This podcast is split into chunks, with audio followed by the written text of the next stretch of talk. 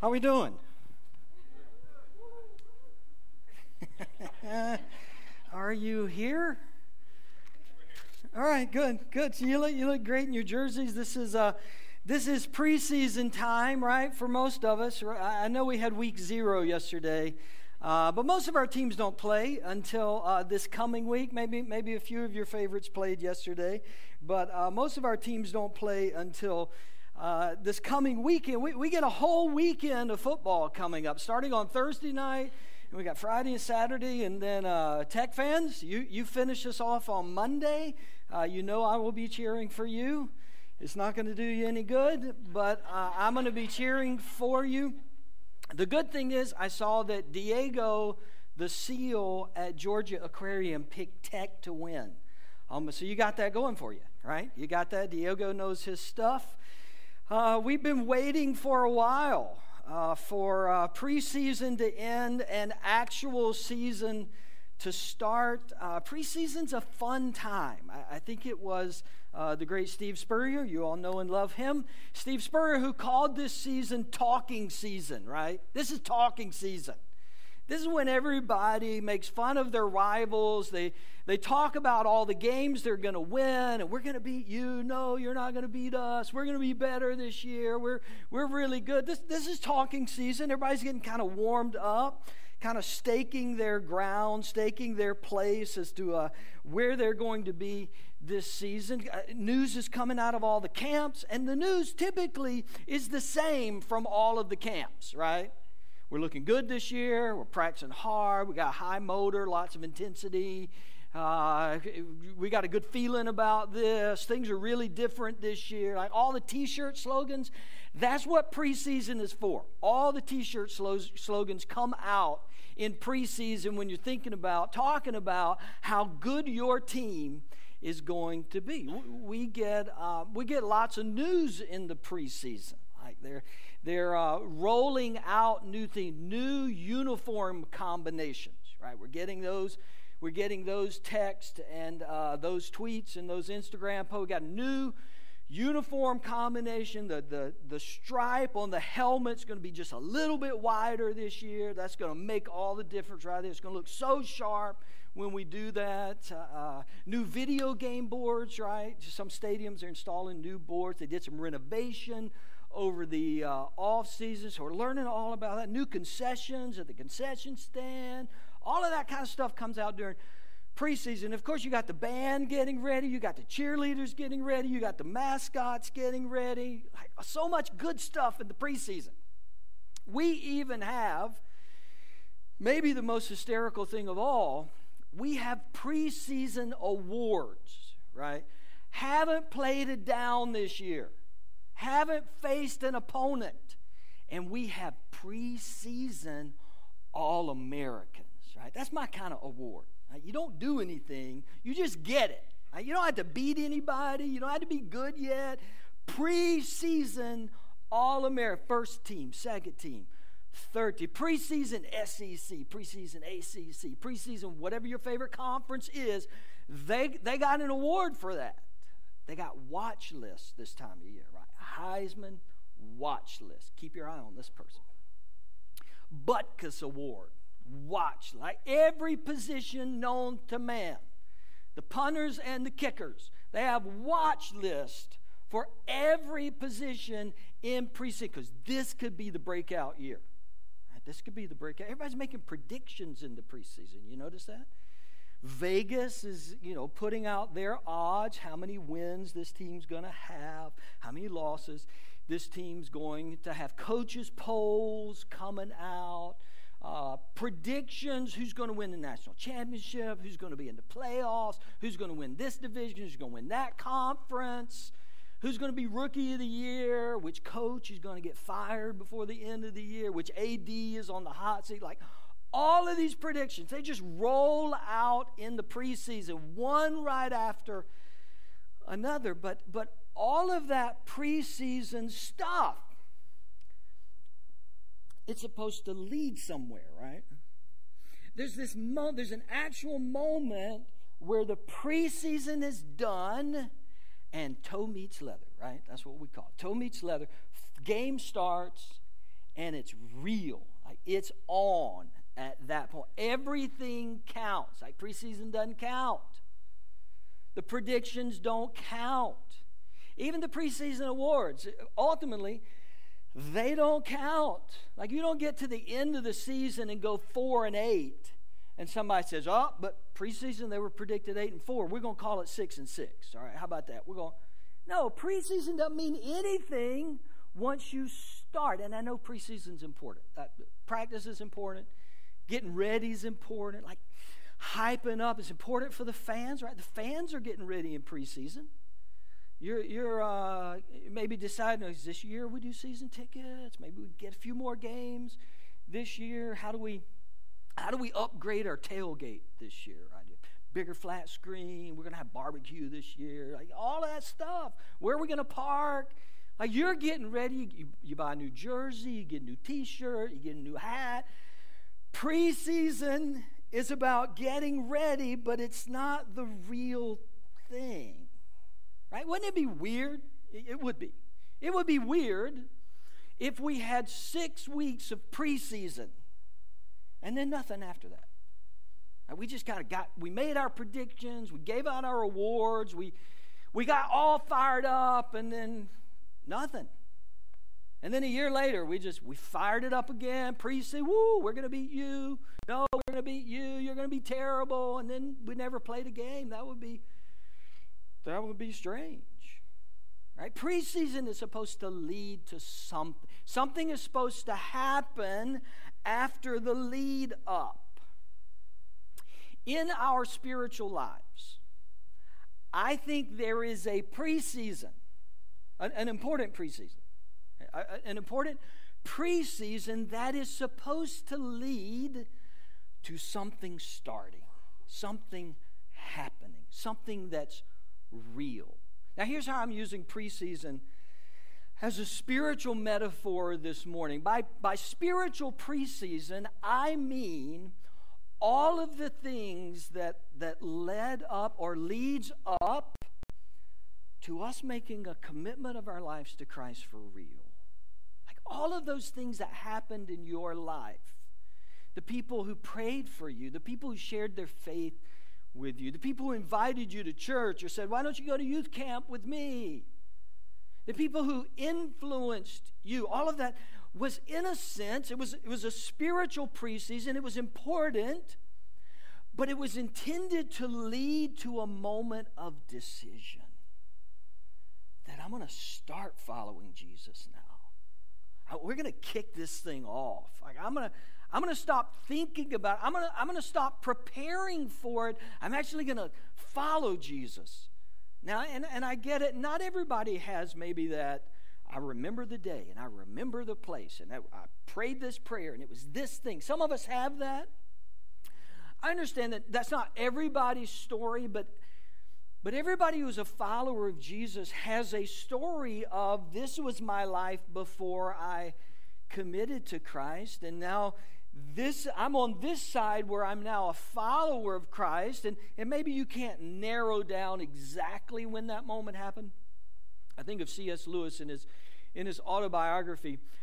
Lewis uh, spent years as an atheist and then he began this process of of moving toward christ and had friends who were influencing him and, and sharing their faith with him and they were praying for him and uh, Lewis's uh, testimony, we would call it his, the way he describes when he came to faith is he said, I, I don't know exactly when it happened. I, I just know one day I went for a drive, and when I left, I didn't believe in Jesus, and when I came back, I did. Like, I don't know when in that drive, but but I, I left an unbeliever and I came back a believer, and that's the only thing I know to tell you. Some of us, we have kind of a story like that. I, I, don't know that I can narrow it down to this moment, but definitely there was a time in my life I didn't know of Jesus, I didn't follow Jesus, I wasn't committed to Jesus, and then this season happened in my life where I, I began to follow him. God uses all sorts of things in our preseason, doesn't he? Um, some of you are like me. God used your family. You grew up in a Christian family. I did too. I, I grew up in a family that went to church. Some of you, that's your story. Not all of you. Some of you, that's your story. And so your parents were, were part of that spiritual preseason. They were, they were praying for you. They were, they were passing their faith on to you. They brought you to church. They involved you in kids' ministry or children's church or youth ministry. And, and they were this influence towards Christ. And that's part of your, your priest. Some of you had a friend who shared their faith with you. And you know, some of you have people, maybe a relative, maybe a friend who just prayed and prayed and sought the Lord for your soul, for your heart, that you would one day come to know Jesus and, and, and eventually you came to know Jesus. For some of you, maybe it was a camp. You went to youth camp and you, you heard the gospel and you responded to that. For others, maybe it was a set of circumstances in your life. Like you went through a certain season, and it, maybe it was a good season, uh, maybe it was a difficult season, maybe there was some loss or tragedy in your life, and and for the first time, maybe you really began to think about eternity. Uh, you began to uh, you began to think to yourself, surely this isn't all there is. There's got to be a bigger plan. There's, there's got to be there's got to be something beyond just this physical world. What, happens when we die? Those sort of soul existential questions they begin to bubble up in your in your mind where did i come from what does this mean and and god used that over time to to bring you to a place of faith god uses all sorts of things in our preseason to bring us to faith but but here's what i notice about some people i i, I notice that some people begin that process of preseason. They, they become interested in attending a church or uh, they, they, they come to worship and, and they feel something inside. They know there's something here, something is true, something real is happening here. They begin to ask questions. Maybe they start going to Wednesday night youth, or, or, or as a kid, they start going to kids' ministry and they begin to hear the stories of Jesus, and something stirs in their heart, and they, they feel like this, this, is, this has to be true. Like this, this, this seems like I, I should be a part of this. But what happens sometimes is this spiritual preseason doesn't lead to the next step for some people. Right? They, they get interested, their heart gets stirred. They think, maybe I should. I, I wonder if I'm supposed to do this. I, I, I think maybe I should commit my life. And, and then they just kind of fade away. Like life changes.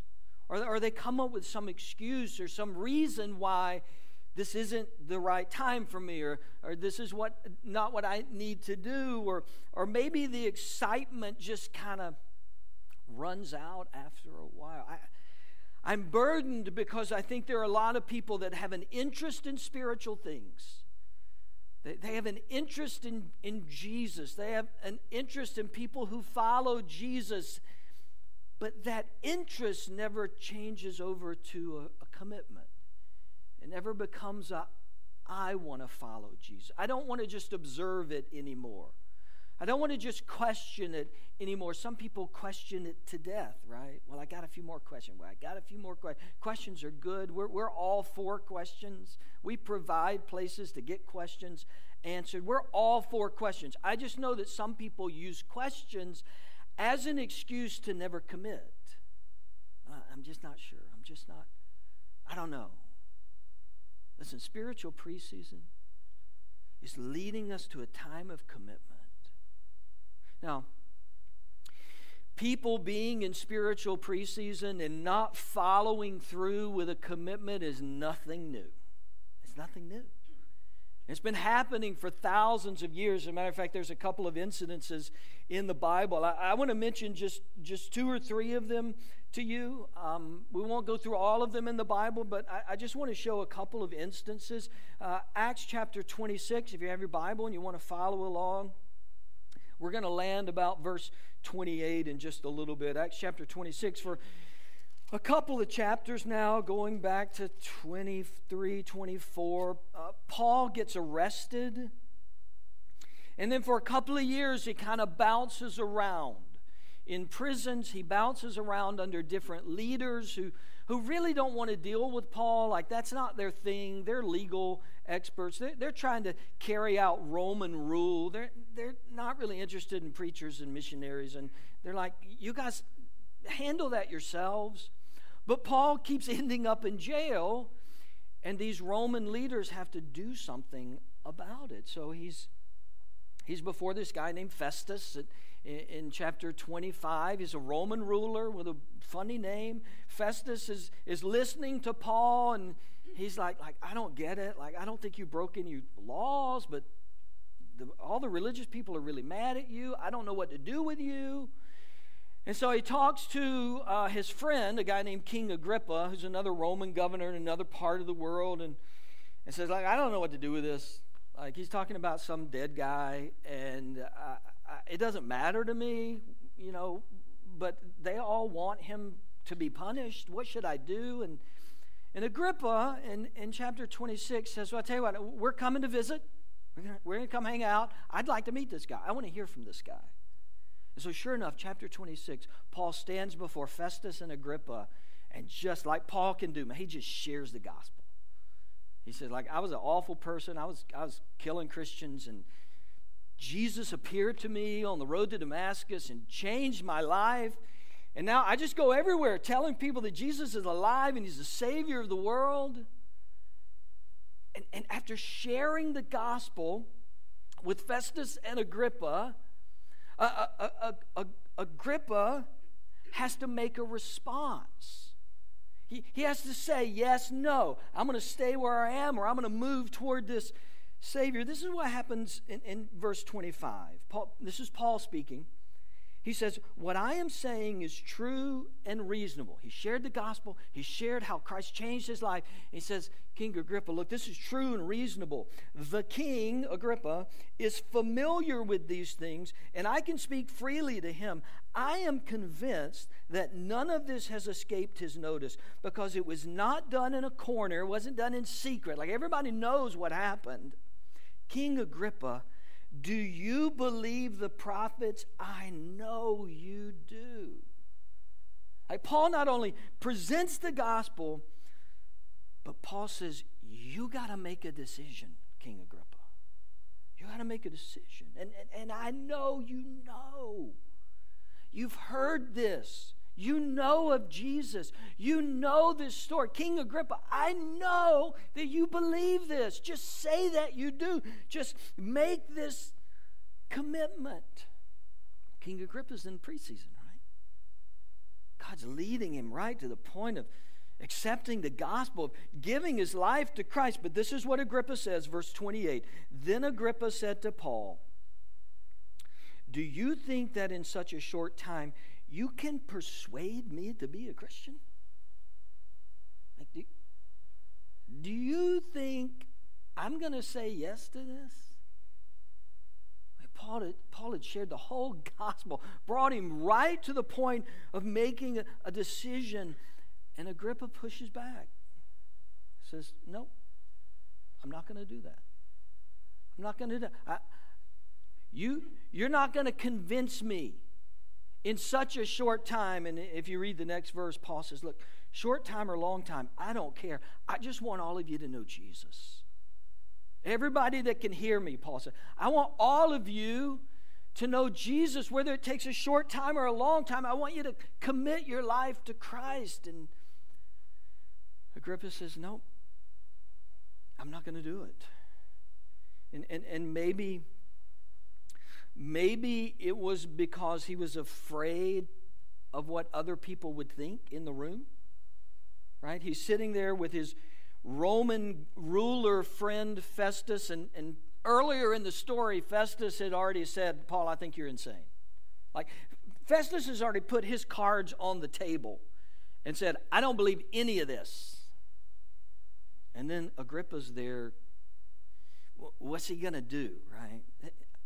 Sometimes I, I see people who are so close to faith, like they're so close to committing their life to Christ, but they're worried about what somebody's going to think. They're worried about what a friend's going to think. They're, they're worried about what their spouse is going to think. Right?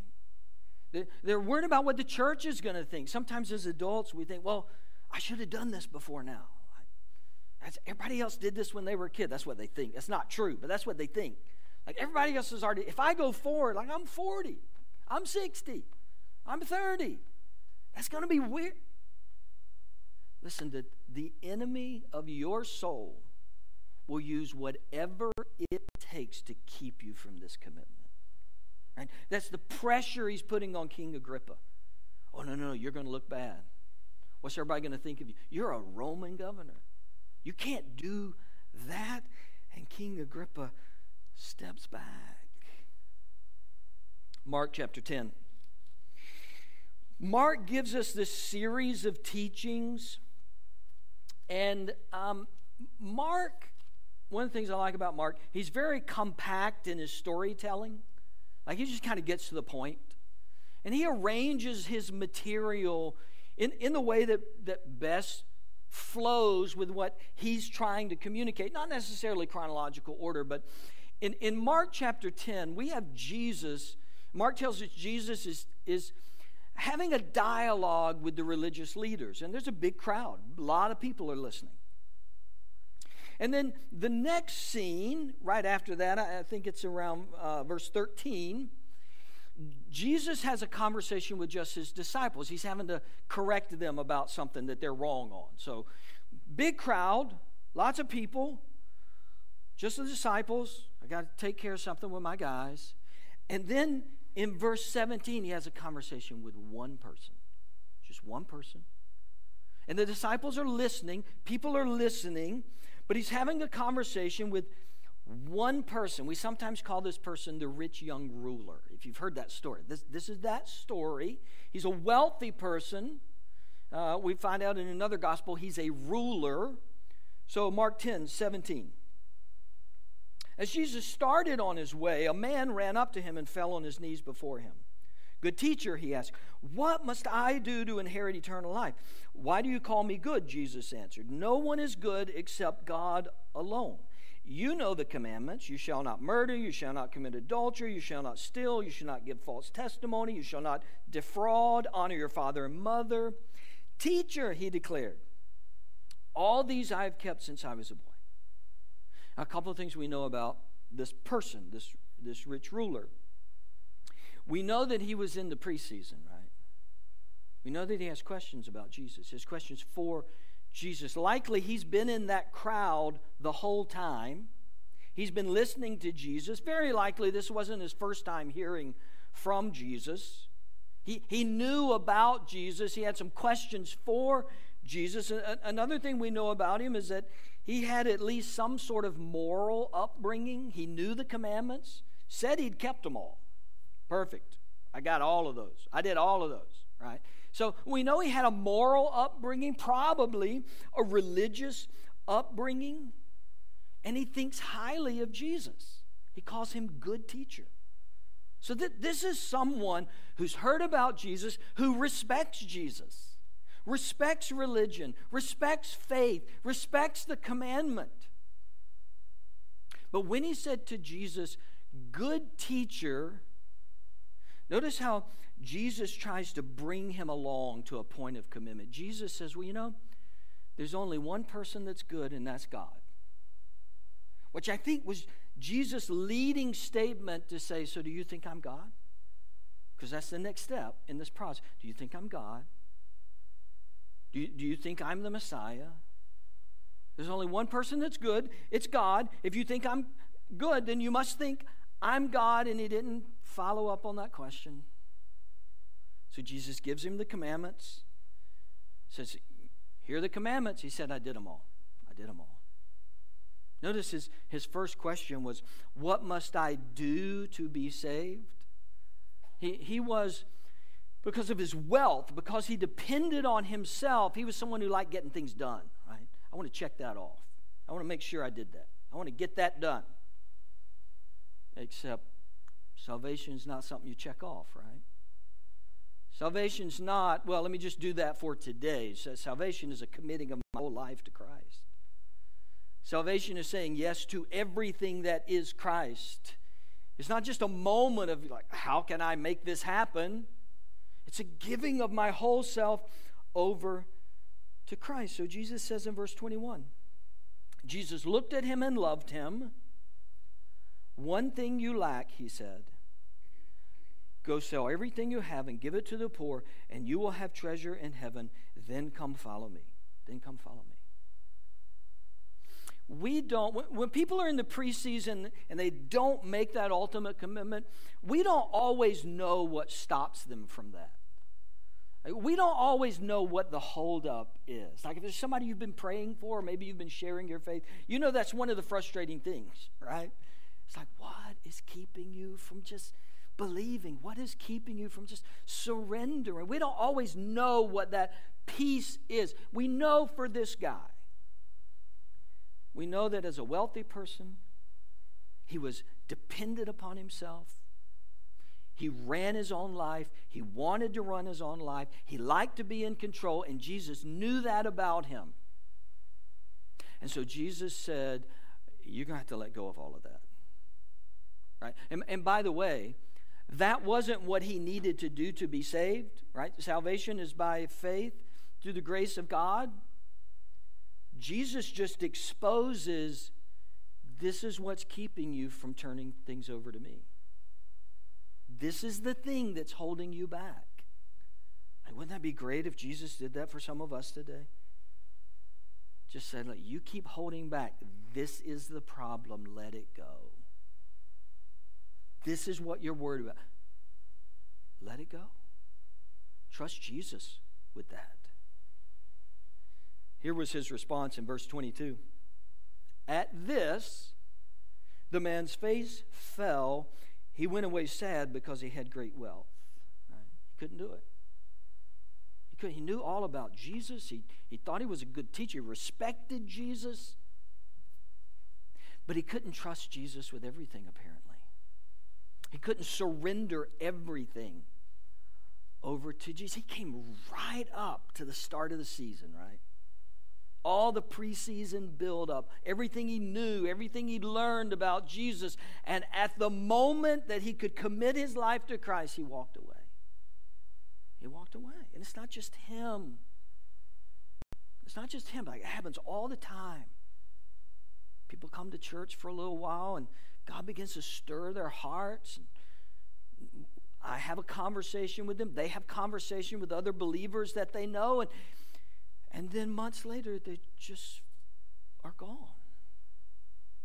They came right up to that moment and, and backed away. Contrasted with the, the way Jesus called his disciples and how they responded. This is kind of a lengthy passage, but I just want to read the whole thing so you, you get the feel of the way the story unfolded. This is from Luke chapter 5. One day, as Jesus was standing by the lake of Gennesaret, the people were crowding around here and listening to the word of God. He saw at the water's edge two boats left there by the fishermen who were washing their nets. He got into one of the boats, the one belonging to Simon, and asked him to put out a little from the shore. Then he sat down and taught the people from the, from the boat. When he had finished speaking, he said to Simon, Put out into deep water and let down the nets for a catch. Simon answered, Master, we've worked hard all night and haven't caught anything, but because you say so, I will let down the nets. When they had done so, they caught such a large number of fish that their nets began to break. So they signaled their partners in the other boat to come and help them. And they came and filled both boats so full that they began to sink. When Simon Peter saw this, he fell at Jesus' knees and said, Go away from me, Lord. I am a sinful man. For he and all his companions were astonished at the catch of fish they had taken, and so were James and John, the sons of Zebedee, Simon's partners. Then Jesus said to Simon, Don't be afraid. From now on, you will fish for people. So they pulled their boats up on shore, left everything, and followed him. In the preseason of their life, Peter and James and John heard about Jesus. He was not a secret at this point. His, his fame, interest in him had spread throughout that whole region. Jesus had begun teaching publicly. This was not the first time they had heard Jesus in all likelihood, and certainly not the first time they heard about Jesus. Their heart had been preparing. So Jesus shows up with a crowd of people at the edge of the lake and to keep the people from pressing in on him, continuing to move towards him, Jesus asks if he can get in the boat, which interrupted their work, right? Can I get in the boat, push out from the shore, and I'll teach from there so people can't keep pressing in? And Peter probably rolled his eyes and said, Sure, and launched back a little bit, and Jesus taught, and they're listening this whole time. They're listening. And Jesus said, All right, I want to go fish now. And Peter really rolled his eyes at this because fishing's what Peter does, right? He's a professional fisherman. He knows when you fish and you don't fish in the heat of the day. Not to mention they had fished all night, they caught nothing. They're just not biting Jesus. This, this is a waste of all of our time. But if this is what you want, we'll go do it. And you heard how the story ends so many fish that the boats couldn't contain them all. Peter falls at Jesus' feet. And Jesus said, Look, I, I, want you to leave this. Basically, the same thing he said to the rich young ruler. I want you to leave what you've known. I want you to stop trusting this, and I want you to trust me. And Peter, James, and John left everything and followed him.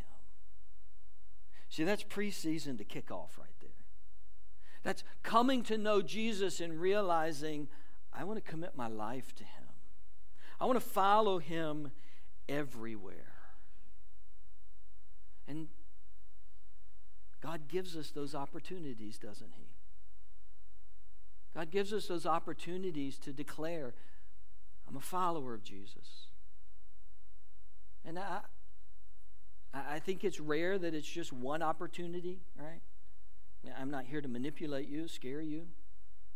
I think the Holy Spirit comes often to us and says, hey, now's the time, now's the time. But the Bible says He doesn't come forever, He doesn't just keep coming back and back. And maybe somebody here, you've been in the preseason for a long while. You've been around faith. You've been around religion. You've been interested in Jesus. You respect Jesus. But you've never said, I'm going to be a follower of Jesus. I'm going to identify with Jesus. It's going to be real, not just something I think about or I have questions about or I feel certain feelings for. I'm committing my life to Jesus. The writer of Hebrews has a wonderful line. He actually lifts it out of Psalm 95. He uses it several times in the book of Hebrews. And it's just this line Today, if you hear his voice, like, don't harden your heart, don't turn away. Don't turn away. If, if, if God is pressing on your heart, if you know there, there hasn't been that moment where you identified with Jesus, you said, I'm a follower of Jesus, do it today. Do it today. Remember when Jesus was talking to the rich young ruler? Mark's narrating this story, and part of Mark's narration, right in the middle of the story, is this line Jesus looked at him and loved him. Jesus looked at him and loved him. This was somebody who was about to walk away. This was somebody who was going to come right up to the point of giving his life to Jesus and then walk away. And what Jesus felt for that man in that moment was love for him which is how he looks at you. No matter what you've done, no matter what your past has been, Jesus looks at us today, looks at you today, and loves you, and calls you to follow him. Today, if you hear that, if, if you sense that, don't walk away. Commit your life to Him. Would you bow your heads and close your eyes for just a moment?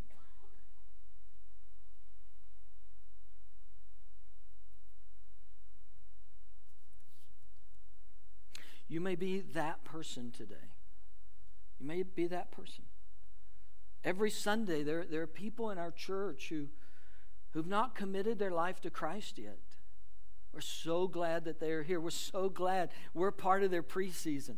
Like we get to tell them about Jesus. We, we get to tell them how wonderful following Jesus has been in our lives as a way to encourage them. Come on, follow to be a follower to just make that commitment.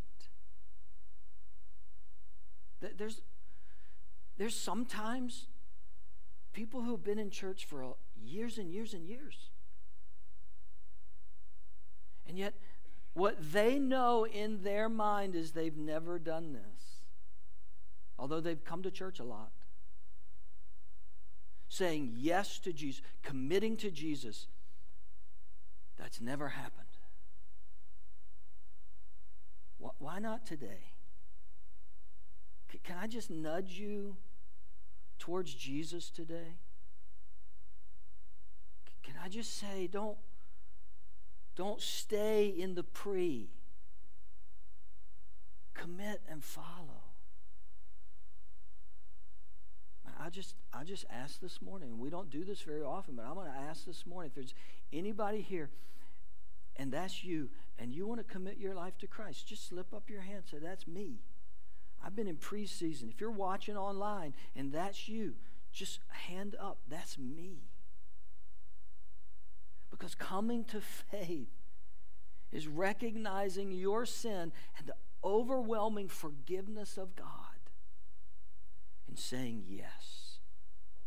Listen, if that's you, I, I want you to just pray something like this God, I believe Jesus died for me and rose again. I know that I'm a sinner, and in Christ there is forgiveness. I want to follow him. I want to commit my life to him.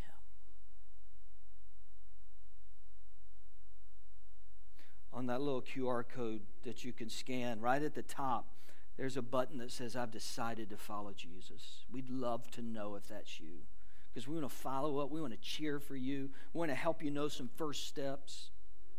If you want to grab one of our staff members after the service and talk to them, we are available. One last word. You can look up here. I'm going to pray in just a minute. One last word. If you are a follower of Jesus, if you've committed your life to Christ, you have the potential to be somebody's preseason. You have the potential to help somebody towards faith, to pray for them, to, to invite them, to share your story with them. You're, you're invited to other people's preseasons, to point them to Jesus, to point them to a time when they might commit their life to Christ. Be a part of that. Be on the lookout for that because God wants to use you in the lives of other people. God, we thank you that you have so many different ways of preparing our hearts to come to faith. And if, if we just went down the row and asked every Christian to share about their preseason, it would be wonderfully unique, beautifully different how you cared for our souls as we were coming to faith. Thank you for that. I pray for anybody here, anybody who's watching online or will watch online. If they've stopped short of committing their life to Christ, let it be now. Let it be today. For I pray it in Jesus' name. Amen.